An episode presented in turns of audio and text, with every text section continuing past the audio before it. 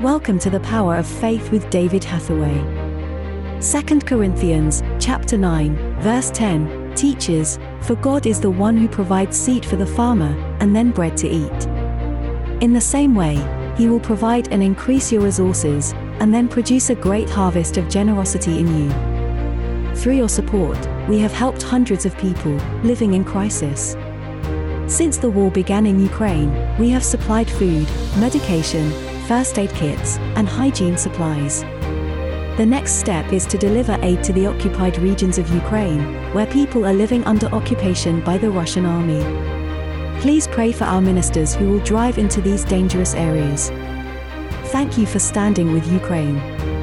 To make a donation, visit eurovision.org.uk forward slash donation.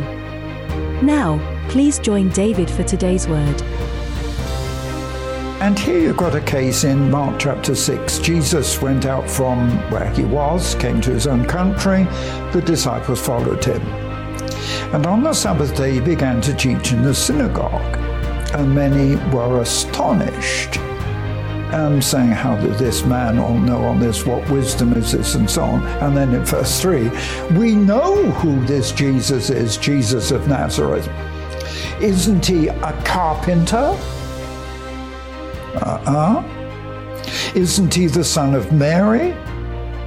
And he's got brothers, James, Joseph, Judah, Simon. He's got sisters.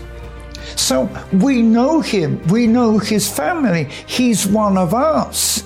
He's just a carpenter. How does he know this? And in verse 4, Jesus said, A prophet is not without honor except in his own country and his own kin and among his own house.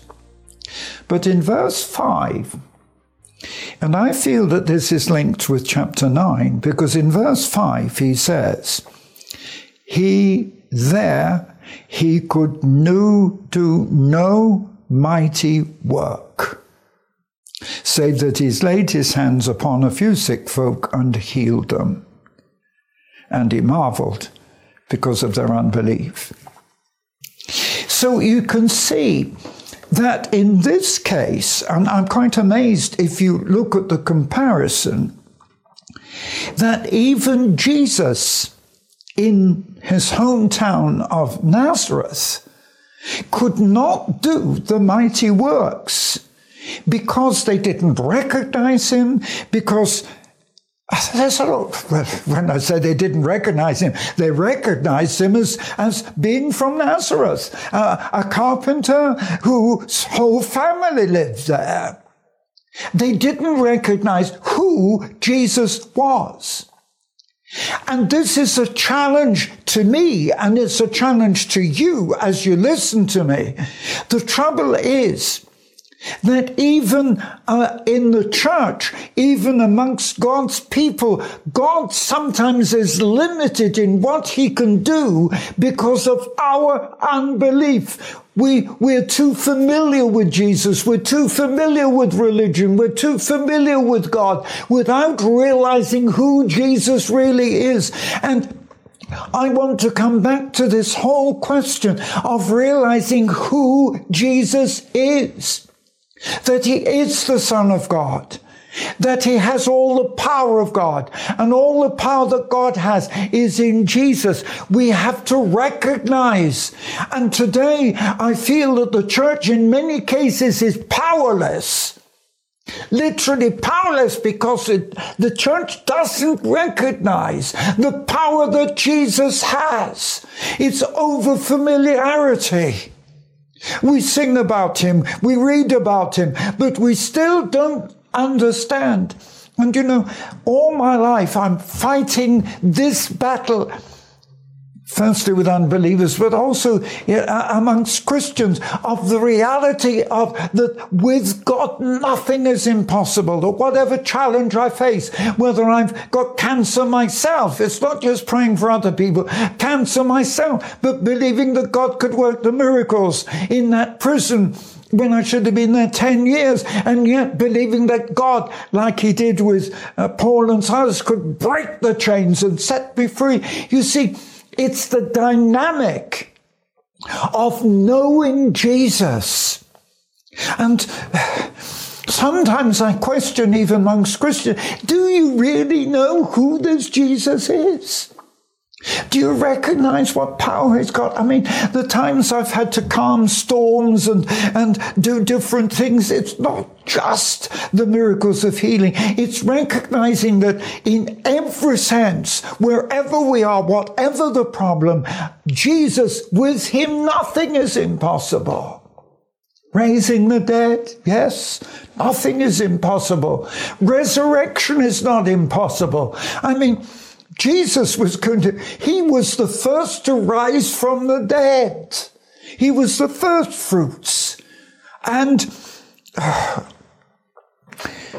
you know, my biggest battle is to try to show other people the power that God has through Jesus, in the name of Jesus. Just mention the name of Jesus, and in the name of Jesus, the Bible says every knee will bow, every tongue shall confess that he is Christ the Lord. That's going to happen.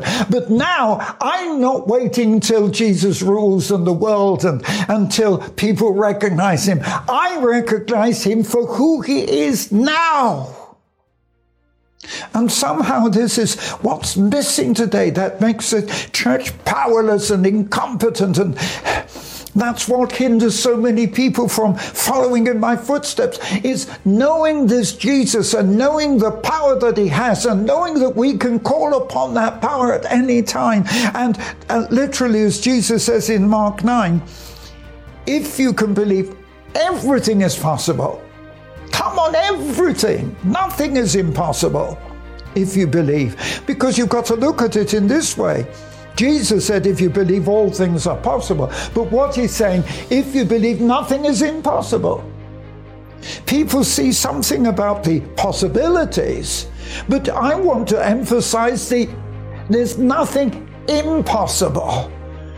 Oh, How do I explain this? It's not easy to get it over. You've got to see the two sides of it. Saying everything is possible is only half. You've got to be able to put the other side of it. Nothing is impossible. And the life that I live and the things that I do are based on this solid fact that nothing is impossible. Do you want the fire of God? That Pentecost experience will only come for one purpose that you might glorify the name of Jesus. Prophetic Vision magazine is the teaching ministry of David Hathaway. Request your free copy. And let God show you the path to revival in your life and your nation. Visit eurovision.org.uk forward slash contact. Thank you for listening to the Power of Faith broadcast with David Hathaway. We would love to hear from you. Contact us by visiting eurovision.org.uk. Also available online are many free teaching resources to help you on your walk with God. David has written many faith building books to encourage and inspire. Order these online today. Each month, David ministers online and in person.